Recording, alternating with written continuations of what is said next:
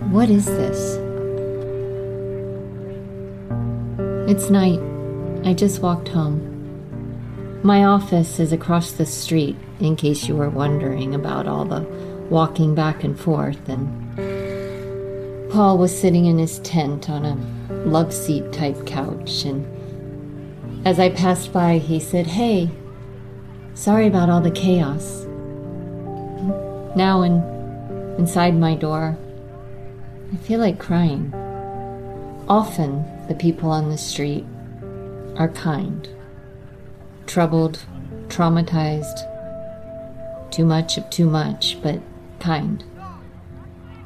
This man is one of my favorites, and so I wish to see him prosperous, industrious, on his feet. Only because I see it in him, and so he must see it in himself.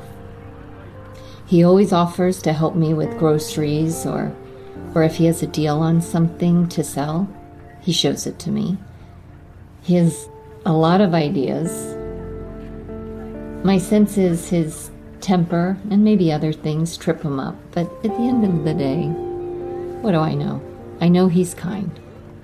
He is a skateboarder and handsome when he isn't bruised up. He currently broke his foot, leg, ankle, I don't know, something, and is strolling around in a wheelchair. Last night, in the middle of the night, someone hopped our barbed wire fence in the back and broke one of my favorite potted plants.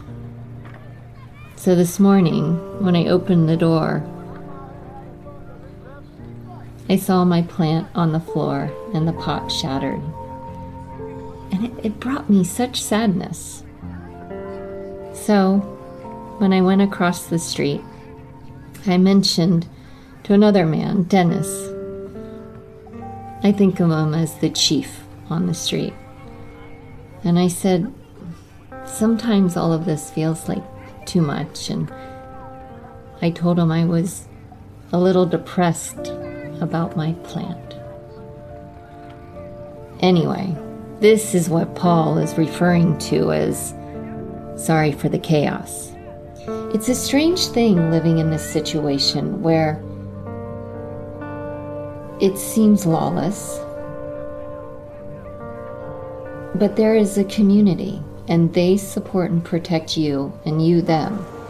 And then there are the predators that follow the tents and come to feed on them, and consequently, us.